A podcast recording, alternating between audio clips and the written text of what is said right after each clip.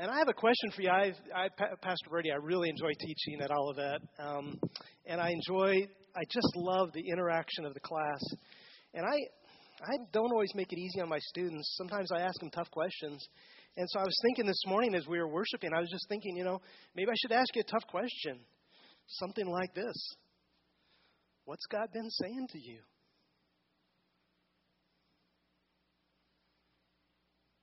What's He been speaking to your heart? Are you taking time to hear from God? I know about busy. I know about busy. I live busy way too much. My question isn't, are you busy? It's not the question of God, is it, Pastor? The question is, are we hearing from the Lord? Are we so immersed by His presence that we just slosh water all over the place, the presence of the living God? See, I know it's, is it still snowing outside? It's done snowing?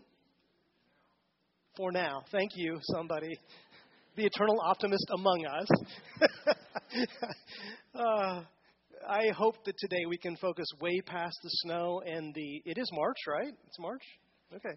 Just want to make sure. Past, way past the fact that it's snowing in March and way past the difficulty of getting to church today and the, the difficulty of getting home. I pray that we can just look way past that and just hear from God today. Okay? I'd like to pray for us before we begin. Father, we stand before you this morning. I thank you for worship. I thank you that we have a place like this that we can come to and we can be warm and comforted, but it's more than just the 70 whatever degrees in the sanctuary. It's we are warmed and comforted by your presence. Father, today I pray that we can hear from you. I know that you know each of us so intimately. You know exactly what's going on in each of our lives. You know those places of discouragement or frustration or anxiety. You know the places of absolute delight and joy. It was so fun to see this young man's mom and dad just rejoicing in his expression of faith in you this morning. I pray, Father, that exactly where we are this morning, I pray that you'll meet each of us right there. It's amazing to us. It's amazing to me that you do that. You don't expect us to get to some certain level and then, okay, now I'll talk to you. Right where you are, you talk to us. And so, Father, we invite you to speak to us this morning. Allow us to hear from you. Father, I pray that you will hide me behind the cross. We really don't need to hear from a man today. We need to hear from you. We need your spirit to invade and penetrate in places that maybe haven't been touched for some days.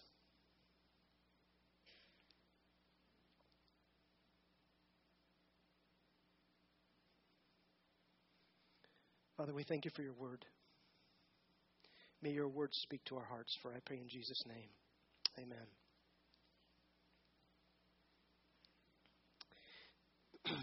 it's good to be home. Don't tell your dad I said that, Pastor Brady. We're, we're going to be joining, we are joining Pastor Brady's uh, dad's church in South Lake, which is just west of Valparaiso.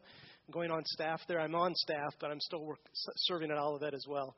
But it's good to be home. It's good to see so many familiar faces. And if, you, if, if I know you, I'm going to raise my hand if I know you. And if you know me, raise your hand if you know me. Awesome. Thank you. I love you. If you don't know me and I don't know you, please raise your hand. Awesome. I love you too. I, I know there's so many new people here, and that's so exciting to me. I just want you to know a little bit about us. We have the Lord has given us amazing opportunities to serve for 27 years overseas in missionary assignments and in the pastorate and now in a teaching role. And it's just been our delight to to, to walk faith uh, with people of so many other cultures and places. And this morning I want to I want to talk about about faith. I am I have three classes that I'm teaching at Olivet. Excuse me. I'm sorry if I'm doing something wrong. We don't use these in a lot of places that I've served, guys. So come down and slap me after the service if I've really messed this thing up.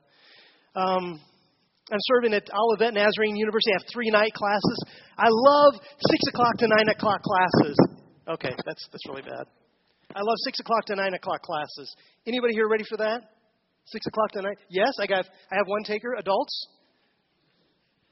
I have one back there. Thank you. I'll meet you tonight here at 6 No, no.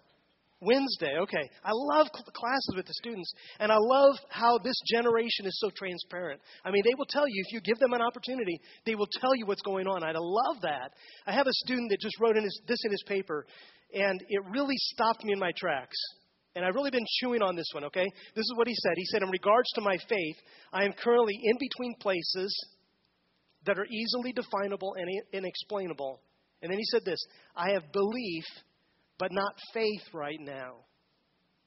I have belief, but not faith right now. You see, I went back and I reread his paper, and I believe from the context of his paper, I believe this is what he's trying to say. I believe he's saying that I believe in God, and I believe in the work of His Son Jesus, and I believe that I've accepted Jesus as my personal Savior, but I'm not sure how this all works out in my life. And quite honestly, I'm, I'm, I'm going to speak for your generation if I can, just momentarily, guys and gals, okay? what I'm sensing from this generation, I talked to some students in class this week. A number of my students are like, I would like to know just a little bit more of what God wants from me. I would like to know just, I'd like to have just a little more revelation. Almost like they're saying, and I, so I clarified it. I said, Do you mean like you'd like a little more light, like you'd like to see around the corner or the curve a little better? And they said, Exactly. You see, I believe that this generation is a generation that God is raising up, not just to be transparent. They are a generation that God is raising up that really, really, really wants to know God and really wants to follow Him.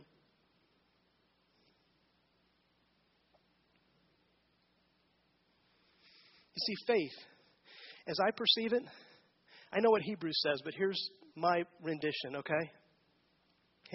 Faith in God is what I say and what I think, and my attitudes and my actions based upon who I understand God to be. Okay? Faith is all of what I am and how I function based upon who I understand God to be.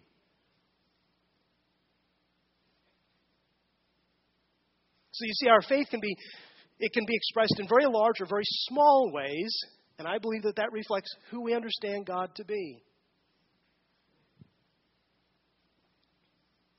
As I've read and reread this particular paper from this particular student, and we are planning to meet soon, I believe that he, he's at a place in his life where it's time for him to, to step out of the boat. It's time for him to take some form of a step, of a gesture, not just toward God, but toward what God is ready and willing and capable of doing. My reference for that, for that this morning is a reference. I love this passage. It's found in Matthew chapter 14. I'd invite you to turn with me in your Bibles, whatever form of Bible you have this morning, turn to me with, with me to Matthew chapter 14. Matthew chapter 14. It's a story of Peter walking on the water. Now, the really fun thing about this passage is, is, that this passage, most of it, is found in the book of Mark, and most of it is found in the book of John. But Mark and John don't tell us all that Matthew tells us. Mark and John don't talk about Peter getting out of the boat. They talk about Jesus coming and the fear of the disciples, but they don't tell us about Peter being so bold that he got out of the boat. And I love it that Matthew tells us not just that Peter, Jesus walked on the water. I mean, that's incredible. And not just that Jesus said, Yeah, it's me, it's not a ghost, and he comforts them. Not just that, but he tells us that this dude named Peter walked out of, got out of the boat and walked on the water. Now, I think that's totally cool. I've, anybody here ever walked on the water? Tim Foot, you ever done that? No? You serious? Anybody walked on the water? I don't mean ice, I don't mean frozen water. We've done plenty of that. Let's take a look at Matthew chapter 14, starting with verse 25. It starts this way. Shortly before dawn, Jesus went out to them, walking on the lake. When the disciples saw him walking on the lake, they were terrified. It's a ghost, they cried out in fear. Now, this actually refers to some cultural perceptions that the people had in those days. And so, what they're saying is not necessarily obscure or unusual for their culture. They said, It's a ghost, and they cried out in fear. But Jesus immediately said to them, Take courage, it is I. Don't be afraid. Now, here comes Peter, and this is the part that the other gospel writers don't include. Here comes Peter. He says, Lord, if it's you, tell me to come to you on the water. Come, Jesus said. I love that. Now, it's, it's just a four letter word. I know that. It's just the word come, but I love that because I believe that often God is saying to us, Come on, come on over here. Come on out here. Let's see, let's see what you've got. I want to see your faith explored to its furthest limit. I want to give you that invitation, but I want to give you the strength and the courage to come. And that's what Jesus said to Peter. Come. And it says this it says, Peter got out of the boat, he walked on the water, and he came toward Jesus. There's a part of me that kind of wishes Matthew would have stopped there. But it says this, and I love that the scriptures tell the whole story. But when he, that is Peter, saw the wind, he was afraid. And beginning to sink, he cried out, Lord, save me. Now, when you read this passage just a little bit further, you see that Jesus actually rebukes Peter for his lack of faith. But you know, Peter's lack of faith was not in talking to God and talking to Jesus. When he said, Lord, if it is you, call to me and I will come to you, that wasn't his lack of faith. Peter's lack of faith was not getting out of the boat. Peter's lack of faith was not walking on the water. Peter's lack of faith was when Peter looked at his circumstances. And I'm here to, to, this morning to tell you that way too often we look at our circumstances. We limit God when we look at our circumstances. Well, I don't have that capacity, and so I don't believe God's calling me to do that. Well, I, am of this age, and I just can't do what I used to do, so I don't believe God's telling me to do that. See, God tells us that we can rely upon Him.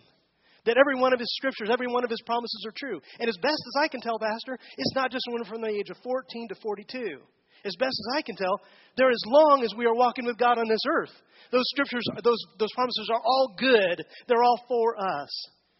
You see, when Jesus said, Peter, your faith, what happened? Jesus was not talking about all the things he, that Peter did right. He talked about when Peter looked at his circumstances. Because it was when he looked at the wind, it says, or the impact of the wind, that Peter began to sink. Now, we can easily look at Peter and say something like this You silly boy. You silly boy. What is your problem? It is Jesus, right? It is Jesus. What is your problem? But we can also look back at the boat and we can see the 11 men. And as best as I can tell, these 11 other apostles are in the boat still trying to decide if this is Jesus or a ghost. Now, maybe they're not, but the scripture doesn't tell us that they resolved that, does it? It simply tells us that Peter says, Jesus, if it's you, Lord, if it's you, tell me to come to you and I'm going to come. And here are the 11 men in the boat still. Now, I know about boats, I've been in a number of boats. I haven't always felt safe in boats.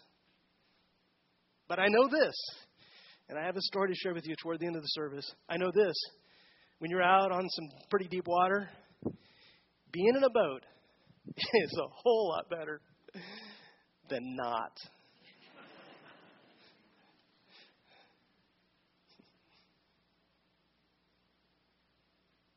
I believe that God calls each of us to be like Peter.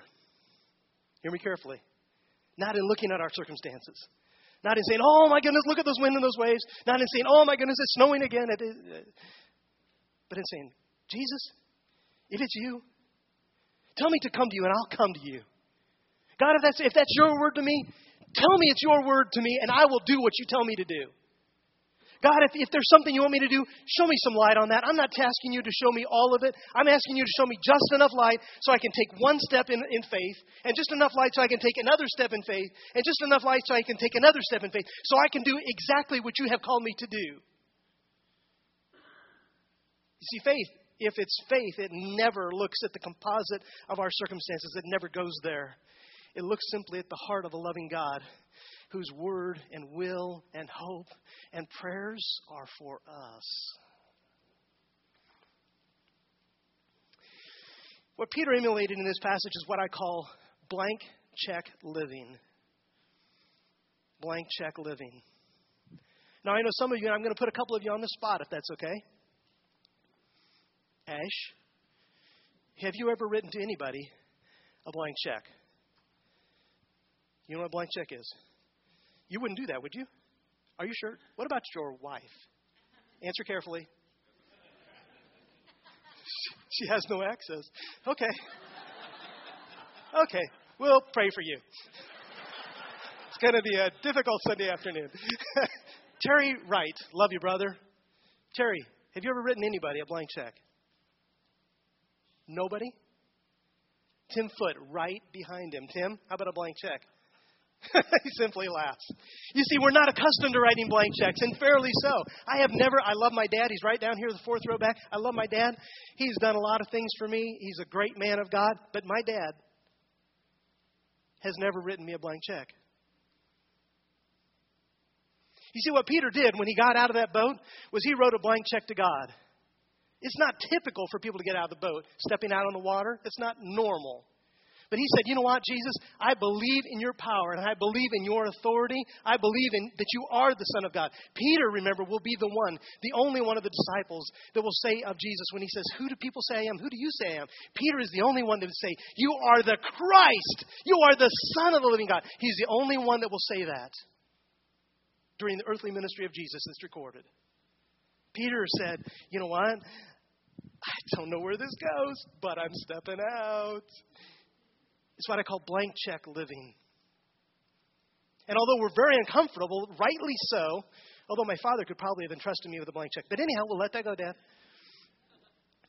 Although it's rightly so that we do not write each other people blank checks, I believe that God's call in our lives is to live our lives in such a way that we are frequently writing to God a blank check.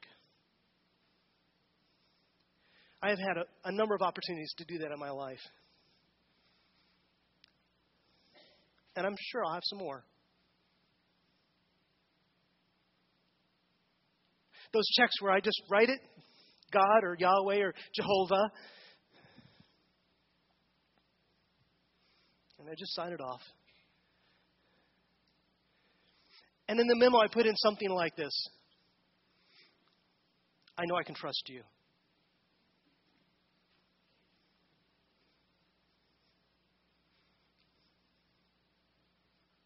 Or something like this I will do whatever you ask.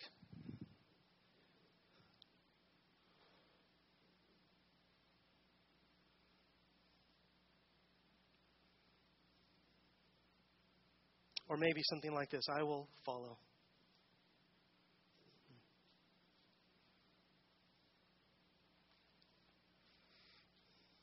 See, I believe that all of worship, if it's true worship, and this is beautiful, I love this today. But if it's true worship, it's a blank check. It's we're saying to God, God, you know, I'm, I'm here, I'm all in. Whatever you want from me, I'm, I'm in. I just want you to know I'm in. In advance, Pastor Brady, like you said earlier. In advance, I'm in. See, faith, if it's, if it's really faith in God, it doesn't refer to the circumstances or the composite of the circumstances. It doesn't look at who we are, what, what our capabilities are, what our limitations are. It's not based upon our successes. It's based purely upon the heart of a loving God and how we understand that loving heart. Faith is not based upon our balance sheet or even the list of opportunities. It gazes just at the heart of a living God and it says, I'm in, whatever that means, I'm in. I prayed that prayer right there, Pastor Brady, at an altar here and also at Lake Avenue, right there.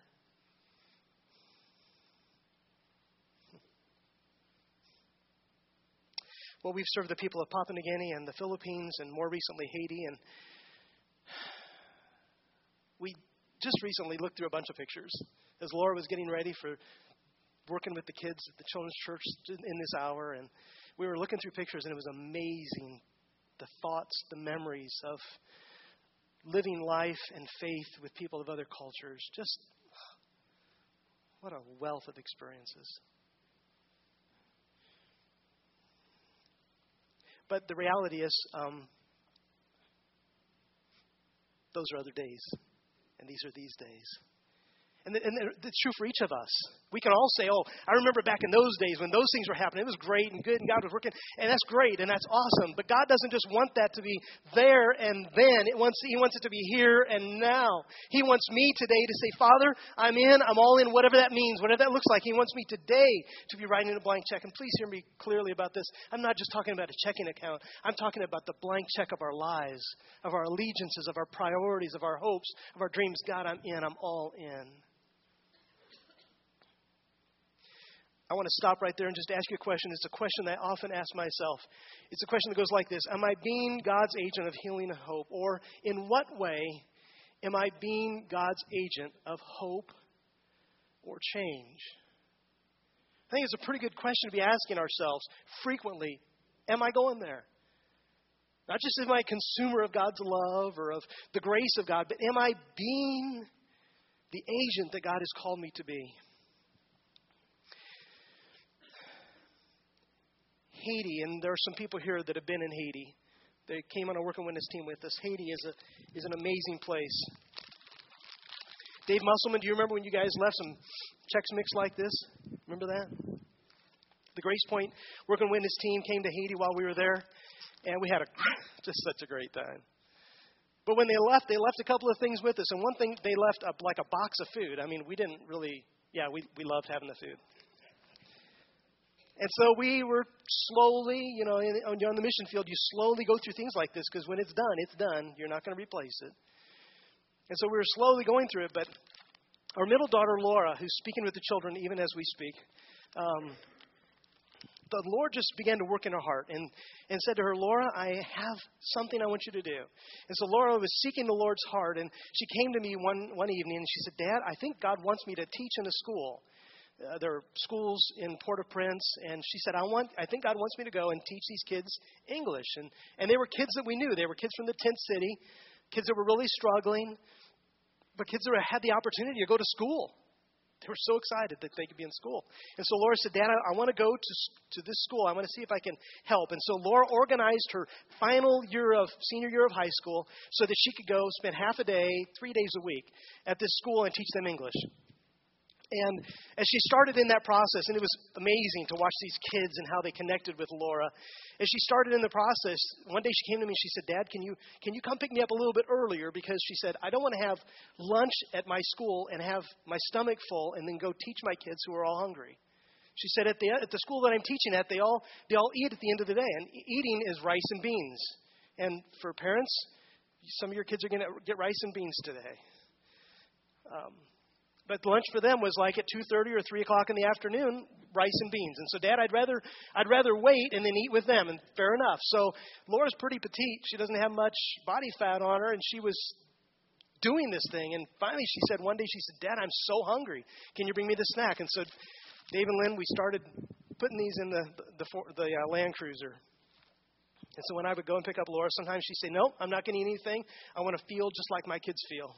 But some days she's like, Dad, I am so hungry. And so she'd eat a little bit of Chex Mix. And one day she got in the car, she ate about a half a bag of, bag of Chex Mix, just like this. And we headed down the road, and I dropped her off at school. Now, in, in Haiti, there are people just all over on the roads, and goats and dogs, and sometimes cows.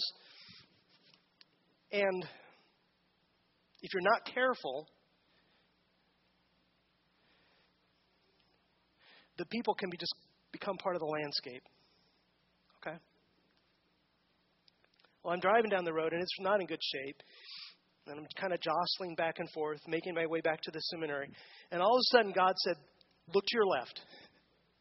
And I look to my left, and there's a Haitian guy who's walking the same way that I'm driving. And he goes like this, and then he goes like that. And that's a Haitian way of saying, I'm hungry. Do you have anything for me? And I was like, Dude, I got nothing. And I got about 25 yards down the road, and all of a sudden, God's Spirit said, You have something. I'm like, What? So I pulled over and think, Oh, maybe Lord didn't, I didn't know how much she'd eaten. I reached over and I pulled it up, and there was like half a bag, maybe a third or half a bag of Chex Mix left. And so I thought, Well, I, I guess I can give him that. So I parked the vehicle and headed over to where he was, and he's just standing there looking at me like, What's going on? Now, I, learned something in Haiti, and this, of course, is what I do only with men, but that's it's this. Um, the way that, you know, the way the body works when a body is malnourished is first, of course, it will eliminate any fat cells, but then it will start to break down muscle mass. Okay? And so what I could find with, with men and with young guys is I could, oh, am, am, did I just go past the four row? I'm so sorry. He told me not past the four row. Okay, I'll stay right here. One, two, three, four. Okay, we're good. We okay? I'm so sorry. You can slap me later. What I found was with, with men, I could tell how they were doing just health wise by how, how they were doing in their muscle mass, in their shoulders. Dad, you're doing all right. You're in good shape. I got some snow to shovel over in Bourbonnais this afternoon. I'm just kidding. So I stopped this and talked to this guy, and I felt his shoulder, and there was nothing there but bone.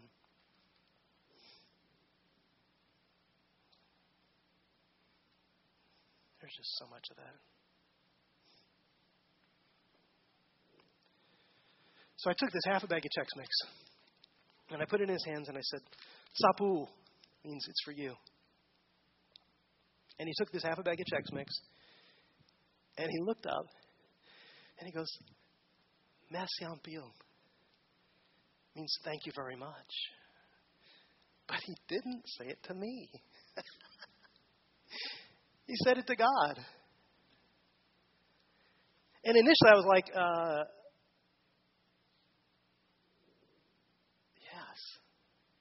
See, it wasn't me delivering half a bag of Chex Mix. It was God answering his prayer. I just happened to be the guy that was driving around down the road that had a half a bag of Chex Mix that could help in that process. But it was really God answering this, this man's prayer, and it was, it was a prayer of desperation. And the Lord stopped me in my tracks. Okay? You see, I've been in a lot of places uh, and seen a lot of worship, and I worship here was beautiful. Edgar, thank you so much. It's just praise team. I just I love worship here. But God just stopped me in my tracks and He said, "Do you know what you have just seen?" And then I realized I had just seen the purest form of worship I will probably ever experience. You see, I think, I think sometimes we feel like um, all these different components need to happen. And sometimes I almost feel like we raise the bar with God and with each other about what we expect to happen. Maybe it's part of our consumeristic mentality. I don't know exactly where it, where it originates from, but sometimes I feel like we just expect so much. And, you know, I had a young girl. She's, uh, her name is Carmel. She's in one of my Christian faith classes. And just the other night, we were talking in Creole, and then I asked who would pray, and she said, I'll pray. She prayed in English. I was glad she did. But she said, God, thank you that our legs or our bones, she said, thank you that our bones haven't been broken with the snow and the ice. And I'm like, yes, that's, that's true. Why is it we feel like, well, I've got this and this and this, so now it needs to be this? And almost as if we feel like we have the authority to raise the bar with God.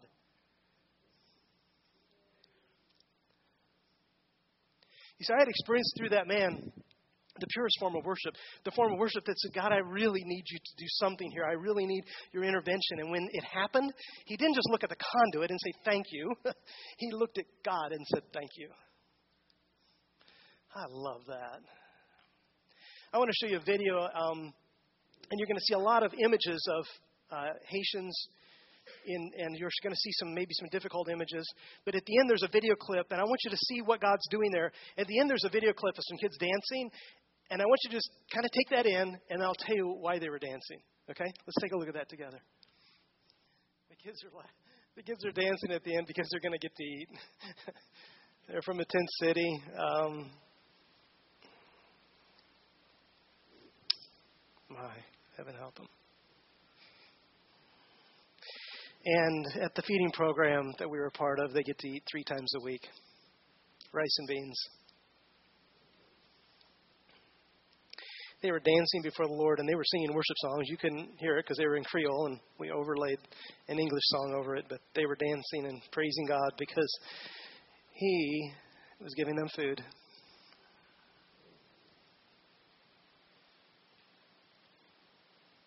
You see, faith requires of us something. It requires us to look beyond ourselves. It changes our focus. It changes our purpose. Changes our perceptions.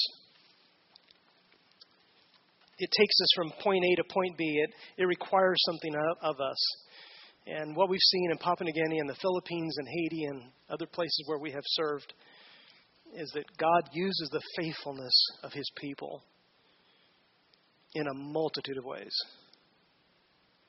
to invade brokenness. I mean, I've, I've been to places that people call hell on earth. And I've seen God change that. And He's in the process of changing that now. You see, in, an amazing way that God works, He doesn't just say, He could. He could just invade it with angels and just change it, right, Pastor? He could do that. But His choice is this He chooses to work through His obedient children. Hmm. I've got one more story I've got to share. Can I can I share this one, Pastor? Okay. It's um it's a story I haven't shared with too many people. It's it's it's just a really personal story, but I want to share it with you because you're my church family. Um, there's a church that we were working with, and our kids were in Haiti, and our kids were um, involved in the teen group there, and and uh, they would periodically have a big event, and they'd have about 160 kids just from all over the place come come in, and a lot of kids from the tent city. And they had planned a teen retreat, a youth retreat for the kids. Most of the, um, a number of the kids, probably more than 70 or 80 percent of the kids, had never been outside of Port-au-Prince. So the pictures that you saw of the rubble and the gray and the brokenness and the and the dust and the, all that, that's that was pretty much their reality. That's pretty much all they knew.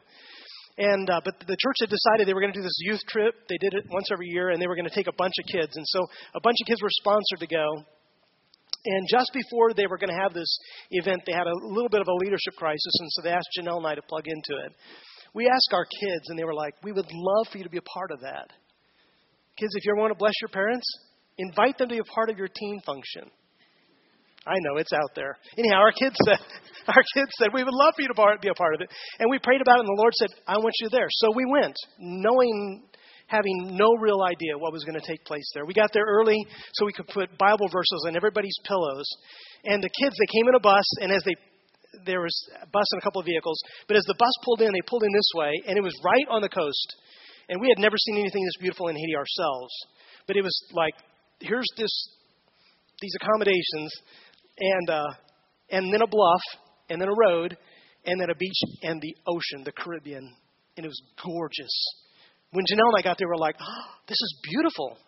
But for these kids, many of which had never been out of Port-au-Prince, when they came out the emergency exit, they had them come out the back of the bus, kind of maximum impact thing, I think. When they had them come out of the back of the bus, they were like, oh, they were just blown away. There were some kids that said to us, I didn't know there was anything like this in my country. You see, the reality that they knew was very confining, very restricted.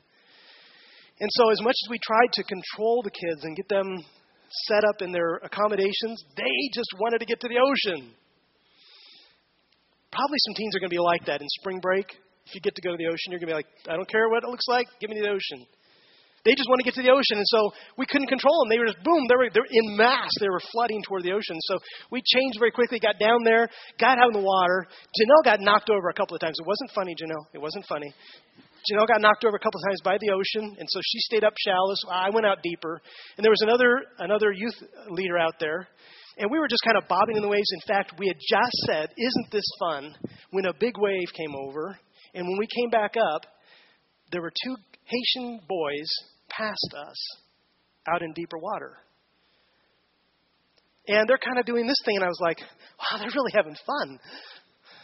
And Katie said, I'm going to go check on them. She's a lifeguard. So she said, I'm going to go check on them. So she, she, it was, they were maybe about eight, ten yards away. I don't know where they came from. Just one wave, and all of a sudden they were out. So Katie went out to them, and she turned around, and she, she said to me, she said, they're drowning. Well, what had gone very quickly from, isn't this fun, to they're drowning very, very quickly. So I swam out to them and I said, I stretched. We were no longer touching bottom. There was, there was, I had no idea how far bottom was. So I said to Katie, Are you okay? And she thought I meant, Are you okay for me to take the boys in and then come back and get you?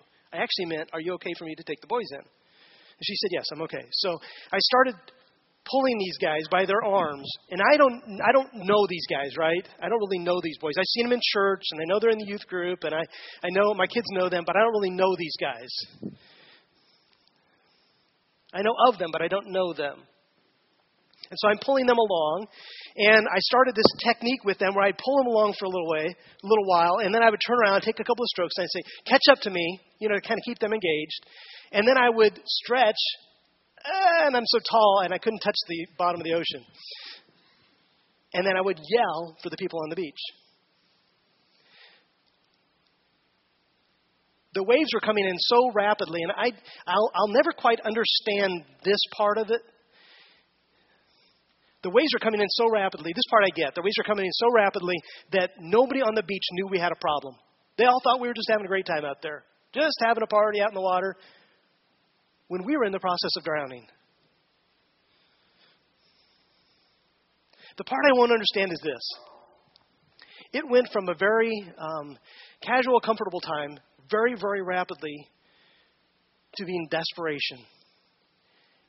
And it was almost as if the ocean was evil, if that makes any sense. It was like the ocean was angry. So I'm in this routine, right, with these two boys. And we're, I'm moving them along and trying to nudge, get them going with me towards shore. And they're beginning to become terrified. A wave swept over us. All of a sudden, there's another guy. I have no idea where he came from. And I'm recognizing that every time I turn back around and I look toward the shore and I yell toward the shore, we're getting further and further away from the shore no matter what we do. Now, I know about riptides, and I was looking for a riptide. I couldn't find anything that would tell me this is something you can do to get out of this problem.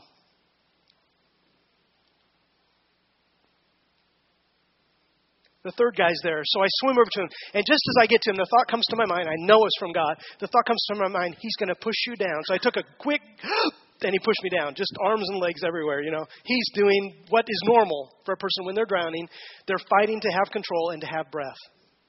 So he pushes me down. I come up, he pushes me down again. So I'm like, this isn't working. it's amazing the, the brilliant flashes of that you can have when you're who knows where in the ocean. So I pushed away and I came up and I said, You got to follow me. Because I knew if I went down about three or four more times, I was done. You got to follow me. So we started kind of following me. So now I've got three. All of a sudden, a fourth guy shows up. I have no idea how he got there, but now I've got four guys. And I'm like, Really? and the more I try, the more effort I put into it, the more I deliberate I am in helping them. Even though I've got the system in place, it's just not working. We're getting further and further. It, it was probably, it, it felt like 200 yards was probably more like 120. And then it felt like 100, then it was more like 130. It just, we were getting further and further from the beach. So I'm in this routine. Now I've got these four boys, one of who, which had taken in a lot of salt water, and they're, they're starting to become more terrified. These guys had never been in the ocean before. They'd never experienced anything like this. And they're terrified. And I'm watching as the lights in their eyes begins to darken and I'm scared when I see that, right? And so I'm doing this routine, I'm pulling them along, and I'm taking a couple of strokes, and, I'll, and then I stretch, and nothing there. And then I'll yell for the shore. I did this over and over and over again. It felt like so long, and I don't think it was. What I know is this I began to tire. And I also began to recognize that I was being confronted with the decision that I had to make. You see, I could see my wife and my daughter Laura and my daughter Sarah on the beach. And my daughter Joy is in Olivet. Every time I turned around to take a couple of strokes and to yell for the shore, I could see them there. And every time I turned back and grabbed these guys and pulled them along a little bit, I could see these four guys whose names I did not know. And I began to realize I was going to have to make a decision.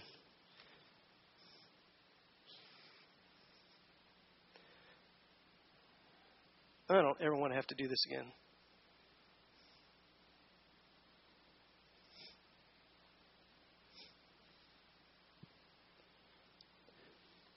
My wife, and my daughter, my daughter, and my daughter, and all of that are these four boys whose names I do not know.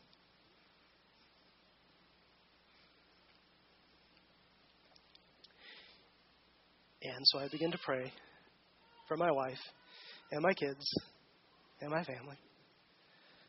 And I began to say goodbye. Because I don't know if it was the right decision or not, but I felt like I knew that God was saying to me, take care of what's next to you, what's near you.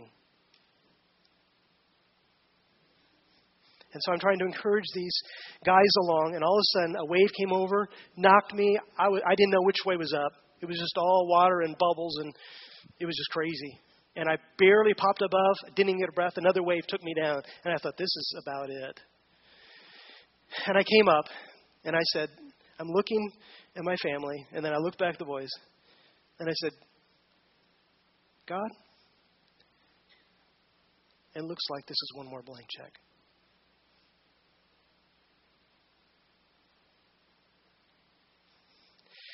And the strangest thing happened. I had peace. I mean, it was stressful. I mean, the water was just nuts. And I still got these boys who are saying, We're drowning, we're going to drown, we're going to die. And I felt peace. It doesn't make any sense, Pastor. It doesn't make any sense except for Christ, right? And another wave knocked me down. And uh, I came up for that, and, and as I'm in the middle of this wave, this thought comes to me look for a dirty wave. And I, I was like, what is that? Look for a dirty, it doesn't make any sense at all. Look for a dirty wave. What's that supposed to do? Is that supposed to be something to help God? That really doesn't feel helpful to me. I'm, I'm a little bit anxious, but peaceful, but anxious, but peaceful, but anxious. And I said, that doesn't make any sense. And all of a sudden, the, the thought, it, it came, it made sense, Dave. It was like, you know what? There's all this clear water the dirty water is where stuff's getting churned up because it's more shallow. And I looked, and there's nothing, and there's nothing, and there's nothing. And here, about 22, maybe 20, 25 yards away, there was some dirty water. And I said, I turned to the guys and I said, Come on, guys, let's go. And they're like, What? So let's go for the dirty water. We know a lot, a lot of dirty water in Haiti. We know about cholera and all kinds of dirty water. We don't typically get excited about dirty water in Haiti, but I got excited about dirty water. And I swam and I kept trying to encourage these guys along and I'm nudging them along and I finally I realized, you know what? I've got to take just a little a little effort out there, get a little bit out out there for them so I can find where it's secure. And so I swam. I was maybe like six or seven, maybe eight yards away from them. And I got to where it was dirty water, and I, I reached down, and do you know what I touched? Touched sand. It was probably really, really dirty sand, and I don't care. It was sand. And I stood up and I wheeled around and I said to the guys, Guys, come here, it's safe. Where I'm standing, it's safe. You'll be fine. Come here. And I'm yelling and screaming. And all of a sudden, these guys, these four guys whose lights had pretty much gone out, all of a sudden their eyes are bright again. And they're like flapping around. And they, they make it over to where I am. And we stand up and we're hugging and rejoicing. But you know what? We weren't content with that. It was good because it was safe, but we there was something in us that said, get all the way out of the water. And so we're hugging and talking and stuff, and we get out of the dirty wave, and it's we get to more shallow water, but we got up to about here, and that's not good enough. We got up to here, and that's not good enough. We got up to our ankles, it's still not good enough. We got all the way out of the water, and then we were safe. And one of the guys whose name was Christian, who was not a Christian, gave his life to the Lord that day. He said, God gave me back my life. Was so beautiful. I went past the four. Yeah, I did that again. Sorry. I get so excited about God.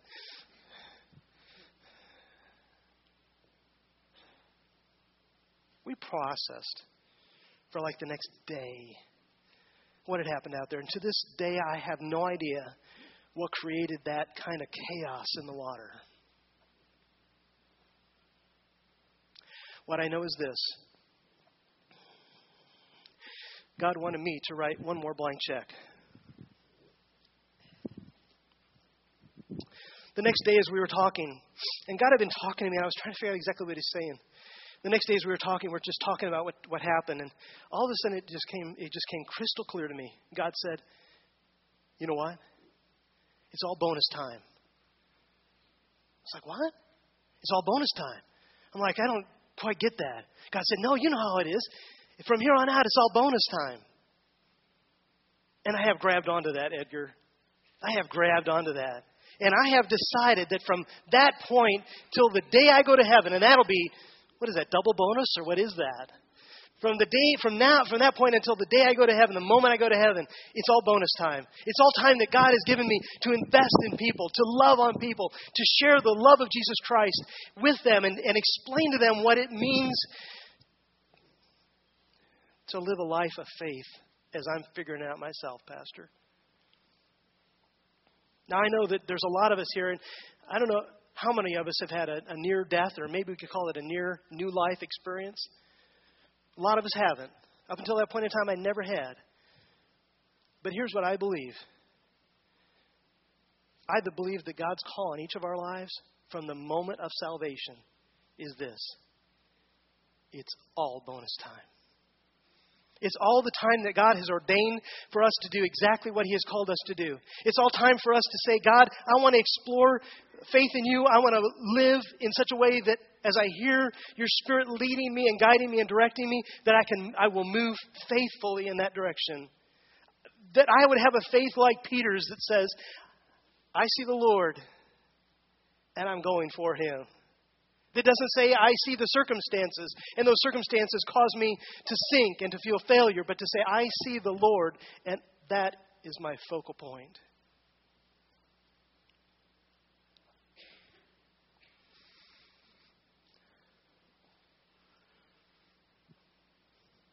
You see, blank check living isn't just for some, it's for me, it's for you.